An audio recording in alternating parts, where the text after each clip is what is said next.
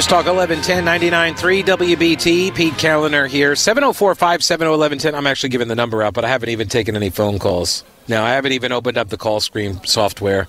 So I'm, I'm sorry. I did not mean to tease you like that. You can send me an email, though.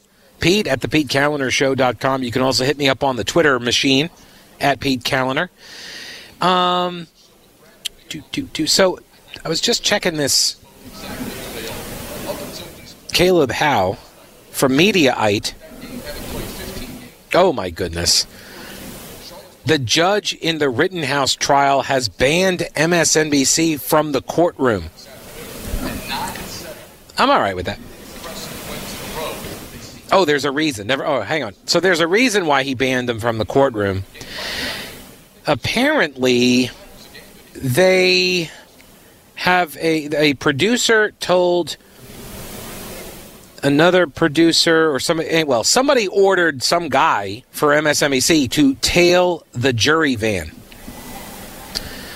Uh, that's not good. To follow the bus with the jurors. A producer told one of their workers on site at the Rittenhouse trial in Kenosha, Wisconsin, to tail the bus with the jurors. I guess on their way back to the hotel. Now, assuming the best of intentions, I will just suggest that they probably are trying to line up an interview for after the trial, right? That's probably what that's about. I have been directed to tail people before, twice in my career that I remember off the top of my head.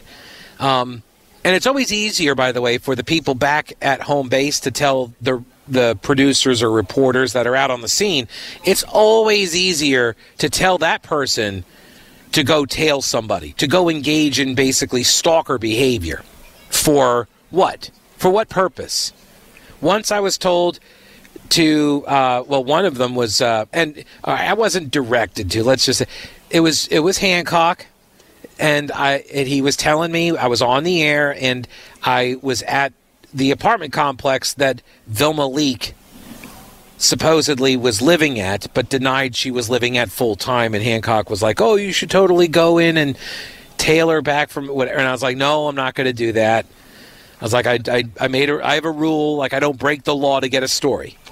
I mean, that's it's a good rule. It has kept me out of prison, uh, at least so far. So that was the one. So I don't really count that, I guess. But one time I, I was told that I should follow the family of uh, a, a person who died at an air show. He was a pilot who died at an air show in an accident, and family was local, and I had a producer back at the uh, station tell me, it was not B T, tell me, follow that person's family as they went to, when they went to church. So then I could find out where they went to church, and I could uh, essentially get interviews with other people at the church about the person that they went to church with. So you can get the audio and the video of the person who's not related to the story in any way, shape, or form, but them saying, nothing like that ever happens in this neighborhood, because we know how valuable that soundbite is to telling the story, right? Have you ever noticed that every single story that uses that soundbite is never a neighborhood where violence occurs? And there's never a soundbite from a neighborhood where it does occur. You never see the soundbite or hear the soundbite of somebody saying, yeah, this kind of stuff happens all the time at that house. They're always shooting people. They never hear that. It's kind of like the deal with tornadoes and freight trains. Have you ever noticed this? They're, they're the same. They are the same. They sound the same. So if a tornado hits your house or your domicile, I shall say, uh, then you need to say it sounded like a freight train. If, on the other hand, a freight train derails in the vicinity, sounds like a tornado. That's that, that, I don't make the rules. These are the rules, right? These are the soundbite rules. Um, yeah, I, by the way, I did not follow the people, right? Because I'm not an animal. Okay. Um, anti-work. Well, I guess that kind of was a bit of a segue. Anti-work. I refuse to to do that work. Inside the Rise of Antiwork, Larry had a vision after he graduated from college. He and his then wife were going to be a power couple. That's quite a vision. You get out of college and you're like, hey, honey, let's be a power couple. They were going to actualize their American dream. They would buy a house in the suburbs and go on vacation every two years. Hey, Larry, that's not a power couple, buddy. That your idea of what a power couple is is not a couple that goes on vacation every two years. I think power couples go on vacation like whenever they want. That's the whole point of being a power couple. Like, what's the point of being a power couple if you gotta wait every two years to go on vacation? What am I missing here? That vision of the perfect life eventually shattered, though. Larry and his then wife saw through the illusion of work, he said. They saw through the illusion of work. Work is an illusion. That's deep. That's deep. I took a lot of philosophy classes, enough for a minor in philosophy. However, my alma mater, Winthrop University, would not allow double minors at the time, so I had to choose political science. I'm not bitter. But that's a deep philosophical question, really, if you think about it. The illusion of work. Is work an illusion? Anybody who's ever actually done work probably would say no, especially if it's physical manual labor. Right? That is probably the exact opposite of an illusion. When you have the calluses on your hands and you can't stand up straight because you're in such pain from the bending over for ten hours, um, then no, that's not an illusion. That's not your brain telling you that you can't stand up straight, that you're so sore. So this is an illusion of work, he says. And he quit to take, uh, so he quit his job and went to take care of their kids and his elderly father. Okay, well, that that's work, Larry. I mean, it, it it's not compensation. You're not making any money from a private employer to do that work, but that's still work. You're raising kids and you're taking care of a family member. He says it it took him a little longer to get there. Quote, it's something that someone else planted in our minds. Oh, you mean like Karl Marx? Mm,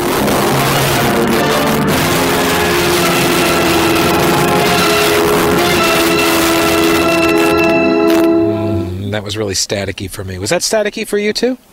Yes. Oh, that was awful. Well, what happened? That was terrible.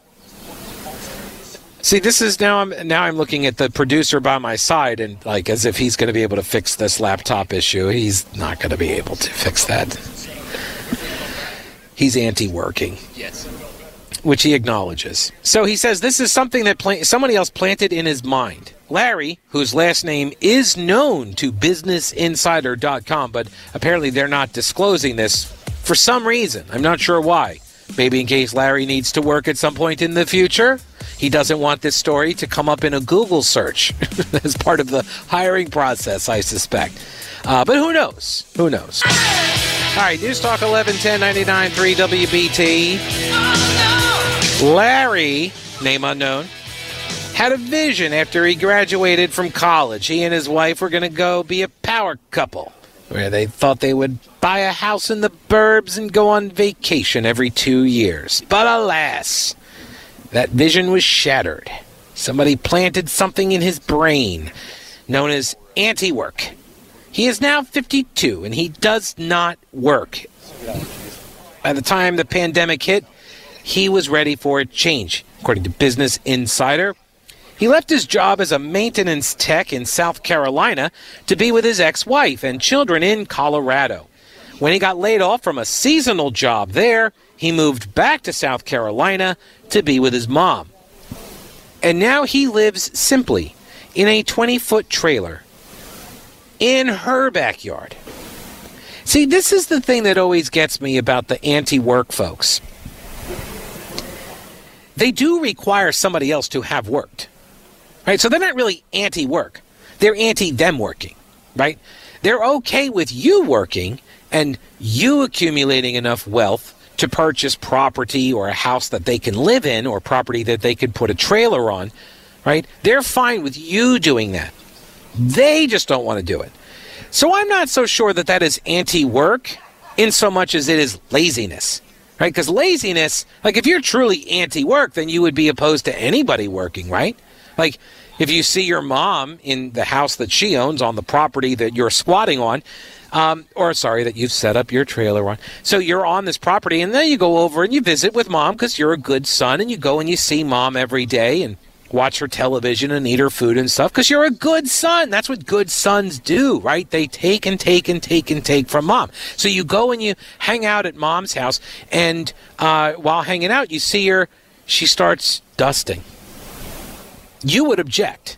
As a good son, an anti-work good son, you would object. You would say, Mom, stop doing the dusting. Don't do the dishes. Don't wipe down the countertops. Don't you do any of these things because that's work. And, and you, well, Pete, you're, that's not that's not the same thing. He's talking about being paid for the work. See, and I don't differentiate. See, to me, it's work or play. That's it. I'm a black and white kind of guy on this topic. I really am. It's it, it's work or play. Because if it was fun, right, then they would call it play. But they don't. They call play play. That's fun. So fun is play and work is not fun, right? Like that's... Now, you can have fun at work, and if you're lucky enough to have fun at work, then you play. And then it's not even like work. And that's me. If it seems like I'm having a lot of fun doing this work, it's because it is fun for me. I still can't believe people pay me to do this. I'm sitting at the car show surrounded by, I don't know, conservative estimate. What do you think? A hundred billion dollars worth of uh, vehicles. Roughly. I mean, I'm just spitballing a number here. I don't know. I mean, there's a lot of really nice cars here. I don't know. I felt underdressed when I walked in. Uh, so that's the way I look at it, work and play. Now, Larry, he's just anti-work or lazy or anti-him working but pro-you working. Business Insider treats Larry as a bit of a, oh, an avatar for the movement here. He says, quote, I really don't have any expenses. I don't need any money. I can survive without money. Interesting concept. You can survive without money. Pray tell, Larry, how does that happen? How doth thou feedest thyself? How how are you getting enough protein into your body? Uh, maybe this goes back to the conversation we had earlier about the hippos. Are you eating hippos? Are you raising hippos or something? No, because that would be work. So what are you doing for food? What do you do with the tax bill?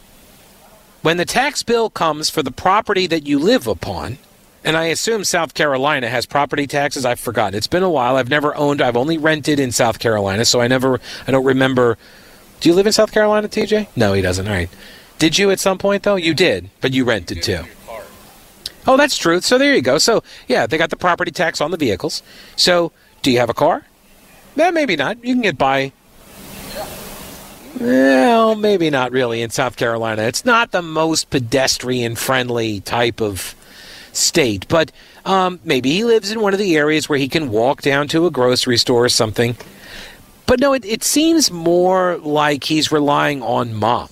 He's relying on mom to have a car, to have some source of income, to pay the property taxes so he doesn't get thrown off of the land where his trailer sits. Larry is part of something that's growing, according to Business Insider. Lazy, no, uh, people who are opting out of work. Some of them call it anti-work. It's a trend bolstered by younger workers. Okay, folks, uh, just a heads up on this one. You don't get to call yourself workers if you're not working. Yeah. So you get to now pick a different term for your Marxist class warfare uh, LARPing. So you're going to have to come up with a different term because you can't use workers. If you're opting out of the work, not a worker. Um, but, I mean, I'm, I say that as a Gen Xer and Gen X, I think we are the last generation to utilize the English language in the way it was constructed. So that might be on me. That might be my fault. And I apologize for any millennials. Are you a millennial, T J? Yeah, sorry about that. I mean, I'm sorry for you being a millennial. But it's okay. I mean, every generation needs its ambassadors to be able to communicate with the other, you know, superior generations. So, uh, this is, some of them call it anti-work. It's the young people, the Gen Zs, they're the ones. It's not even you millennials. You're off the hook. Yeah. Are you yelling at a cloud right now? Gen Zs. No, I'm inside. I'm not yelling at a cloud. I'm not an old man. I'm a Gen Xer, the coolest generation. So, and by the way, this is the kicker for all the millennials that have been like, okay, boomer. See, they don't really have an answer for Gen X because you're so close in age to us that if you try to call me old, you're calling yourself old too. Drive my car. Yes, I'm gonna be a star. Baby, you can drive my car. All right, here at the uh, Charlotte Auto Show, car show, auto show. What sounds better? What do they call, I should call it what it is. Is it? I think auto show just sounds, it's like if I'm talking about the Maseratis. It's an auto. Then it's auto show. Yeah, it's got to be, it's got to be auto. All right, hang on a second, hang on. I That's got to be an auto. There we go, there's Brett Winter. That's an auto right He's there. He's sitting right next to me. I could hear him, but nobody else It's amazing. Well, right. you, but that's all that matters. It's just that's that true. Can... It's And it's generally how I go about my day. I'm generally hearing you. That's right. uh, throughout my entire afternoon, actually. Uh, so Brett's going to be here doing his show, but I figured I would make him work for free, given this anti-work topic I was just doing. No. Yes. Um, But you are a car guy, you say. I like, so you I like cars. walked the uh, you walked the premises. Yes. And I have been asking this question, and I have yet to get a good answer. T J almost had me. Mm-hmm. He gave me a believable answer, and I wanted to believe it, and then he immediately caved Uh-oh. under the pressure, and he told me he was lying. Under duress. Right. No. So I didn't even have to like knock the light bulb swinging or anything to get him to crack. So just a heads up on that. He's your producer. I'm yeah, just, that's right. It wasn't that's technically right. a lie. It was just a guess. It was. He did not tell me this was a guess. He seemed like he knew what he was talking about, much that, like me. That's very Joey Suzu. It is Joey. Is he here? All right. So the question I have. Yes, sir. All of these headlights. Yeah. Like every one of them. Well, except for that one over there, I guess. But almost every, almost every one I see, uh-huh. they're all, and for lack of a better term, I don't know what it's called, but they're like ground effects. They're all tricked out. They've got yeah. they've got these crazy designs. Like this one here looks almost like eyelashes. It does look like eyelashes. I was going to say that. Yeah, like, like it's blinking or winking. It's cute, you know. Um, or mm-hmm. I would say anime, but that might get censored. So don't say that. So, but then this one's still like the outline around the headlights on some of these things. Yeah, so, it's like a zigzag or something. Yeah, so you being a car guy, yeah. do you know the answer to this question? Why are we seeing this all now? Is there a reason why this is now so prevalent? Does it have to do, was there some sort of like, I assume government banned some sorts of these types of lights because no. all this stuff is regulated, I thought. So did something change? No, I don't think so. But you know what? This is, we're standing, or we're sitting right across from the Kia yeah. spot, and these are all Kias. True. I'm looking, there's Fords over there, but they don't have any lights on. We have to we have to wait till the, the lights come on over there. Yeah. That that, that Ferrari, I don't no know if that's got on. the fancy thing. Right. But it's I I think it's just it's a stylistic, it's a very modern kind of a look. Yeah. Yeah, I don't think you can have too much brightness when you're driving the uh, the very dark roadways out there. You don't want to drive into a pothole because the infrastructure bill hasn't come out yet. Well, I mean, it's not right. Well, thank God we have it. The potholes are now all full. They're uh, they're about to be. They're they're going to actually fill it with the bill. Like all that paper is going to go right into. By the way, I I rely on the rim shot. It makes me fifty percent funnier. Try the veal. Fifty-two percent. Yeah, uh, you are already funny, so it has limited effect on your. Uh, it's okay. Uh, com- it's okay. Comedic value. Comedy kryptonite. Yeah, yeah. So the so I am kind of curious. So like the so this seems to me to be. Mm-hmm. Uh, pros and cons. Mm-hmm. The outline of the headlight, yeah. and I like at some point, probably after I'm done, I'm going to walk over to this key guy. I'm going to ask him this you question. Yeah. The light goes out. The headlight turns off mm-hmm. when the blinker goes on or something like that. And the, the, the little outline yellow light that then like does some fancy pattern. So would the, maybe would that be like considered a fog light? I don't know. See, I think that might be a fog light. This is really great. This is amazing radio. It's a zigzag it's and an eyelash. Compelling it may and be, rich. It may be, but uh, but I'm thinking these are like just your day your daytime running lights, running lights. So that when you're when you're adjusting your maps and whatnot, you kind of catch it in the back of your eye, you know, back of your head, and mm-hmm. uh, that's I, I don't know what it is. Uh, this is they they have definitely redone the stylishness of these cars here, though. Mm-hmm. Remember back like in the nineties, everything kind of looked the same. Yeah, like a bubble. It was like all bubble, exactly. Yeah, right? Hate those. I like hate the, that style. You know, like the P T Cruiser, and the it was all sort of the same thing. But now it's like there's like you actually can tell the difference between the vehicles, and and I'm not I'm I'm being uh, ecumenical in that regard because you know all of them are that way. And I think it's cool. And uh, you know what else I'm excited about? I'm super stoked about the integration of technology in these cars too. That's that's really cool too. Yeah. So I saw a vehicle I talked about. I should have actually pulled the picture. You've probably seen it too. But they're now, I think it was a Tesla. The thing looks like, like a nineteen eighties Buick. I mean, it is boxy, mm-hmm. right? It is. It, it, I mean, it's, it's a sedan, but it is completely teched out. So yep. you, you, it's got like the red velvet covered seats and stuff inside. I mean, it's almost like gangster kind of old school sedan, mm-hmm. and the whole dash is all just it's just all touchscreen. See that, that now that may, I like to have manual hand control because mm-hmm. if you hit a bump or something and you reboot at seventy. You know, I mean, it's just, you'll be rebooting in a you, different you, way. You're just saying, you know. Now, if I if I could create any aspect of these vehicles, uh-huh. not these, but any of these vehicles, yeah. if you're going to have that kind of a tricked out thing, what I think they need to come up with next is variable seating. And what I mean by that is you punch a button, and Bobby's in the back. He can now be transferred up to the front by by a couple of... Yeah, yeah. Rails. I think it's like can- cantilevers or yeah, rails. Yeah, yeah. yeah, like the uh, teacup ride. A hundred percent. And I want the ability to. I'm I'm an old aficionado of the station wagons where you could ride backwards. Right, right. I in want the, the well. Kids, uh, right, and then sometimes the child is getting a little troublesome. Right into the trunk. Right into the trunk. Right into the trunk. With, yeah. There's a movie in there. It's phenomenal. Right. No seatbelts required. No, there would be. You're you're strapped in totally. It's we want to keep oh, want to no. keep you safe. No, I thought, but it is surround sound. No, the station wagons were totally safe. That's why you didn't need seatbelts, like school buses. They're totally safe.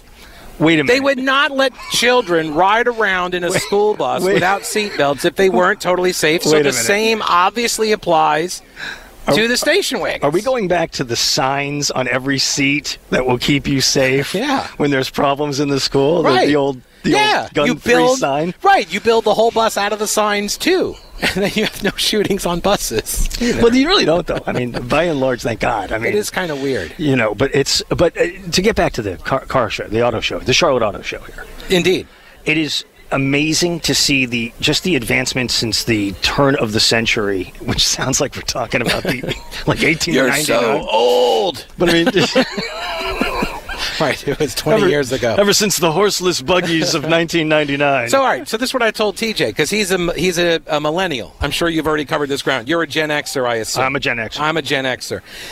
The, the, the best description, because the, the years, to me, that doesn't really do it. Because, like, some people, they have Gen X qualities, but right. they're too young, right? So I don't like the years as a designation uh, for the generations. Right. I like... markers, historical markers. Mm-hmm, so, mm-hmm, mm-hmm. Oregon Trail, the video game, Oregon Trail. Oh, I thought you were talking about the actual. Uh, mm-hmm. The Oregon Trail video game. Do you remember school before the Oregon Trail was what, in school? What year would that have been? Doesn't matter. What? Because I, I think I was in college then. Right, right. So K twelve. Were you in K twelve when Oregon Trail was made available to you as a student? I don't even remember. So, it's so there probably, you go. It's probably before, so, after me. Wait, how old are you? Old enough to know better than saying how old I am on the radio. So he's so he's a little bit older than I am because I remember it arriving. I was alive during Nixon. Right. Well, I was seventy-three, so I was alive during Nixon. Well, Nixon came in in sixty-eight, so we got we got the spread there. We got, and that's right. all Gen X. That's all Gen right, right. one hundred percent. So that's what I mean. But you, so you were cusp. You're like front cusp of that, and I'm old. I'm old enough to remember. He was there. He's always known Oregon Trail being. That, see, that's incredible. Yeah. By the way, if you've got an issue with your cusp, Doctor Rush Sunar, Charlotte Dental. in Plain Center. Can you help don't you do your cluster. reads in my show. All right. No, that was a talk. That wasn't a read. My reads are in my bag. All right. Brett Winterbull, he's coming on at uh, three o'clock. You can get three more hours of all of that. That was just a tease. That Oregon was just a tease. All right.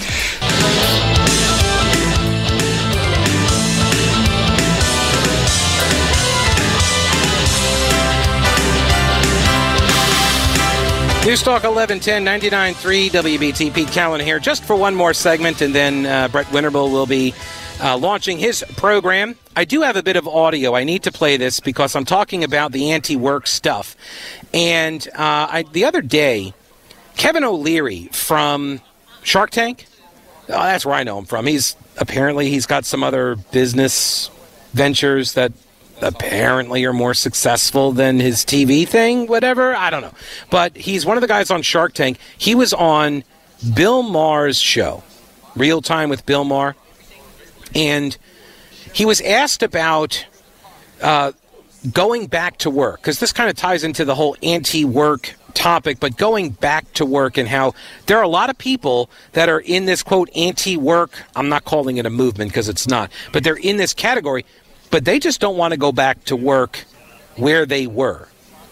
After a year of pandemic living, they don't want to go back to where they were. So here is that exchange. And I understand that you can't get a lot of people to come back to the office.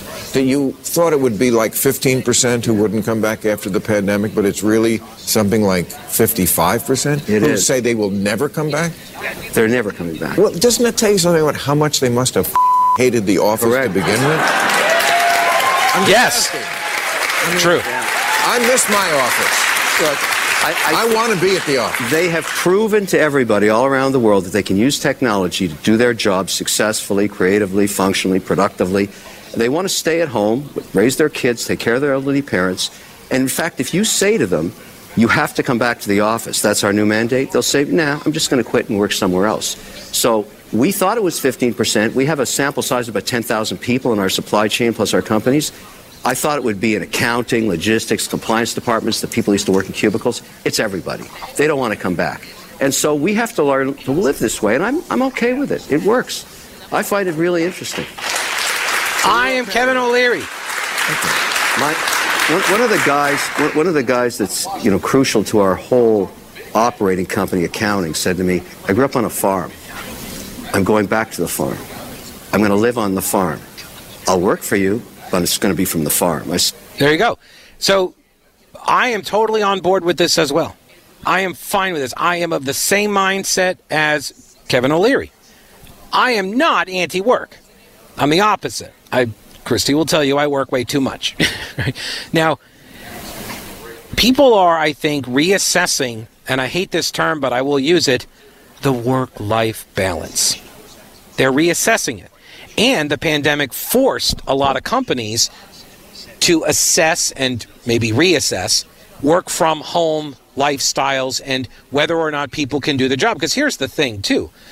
People who were able to be productive and perform at home, management knows who they are versus the people who were not, right?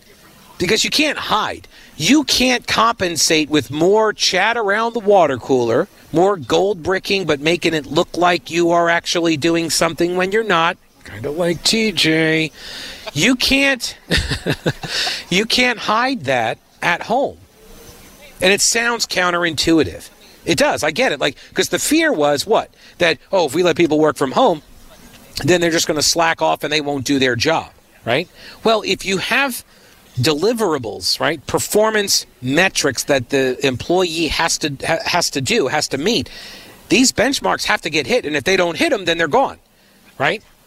So you have a way to know if they're working from home, if if they're being productive, and they're being effective and efficient.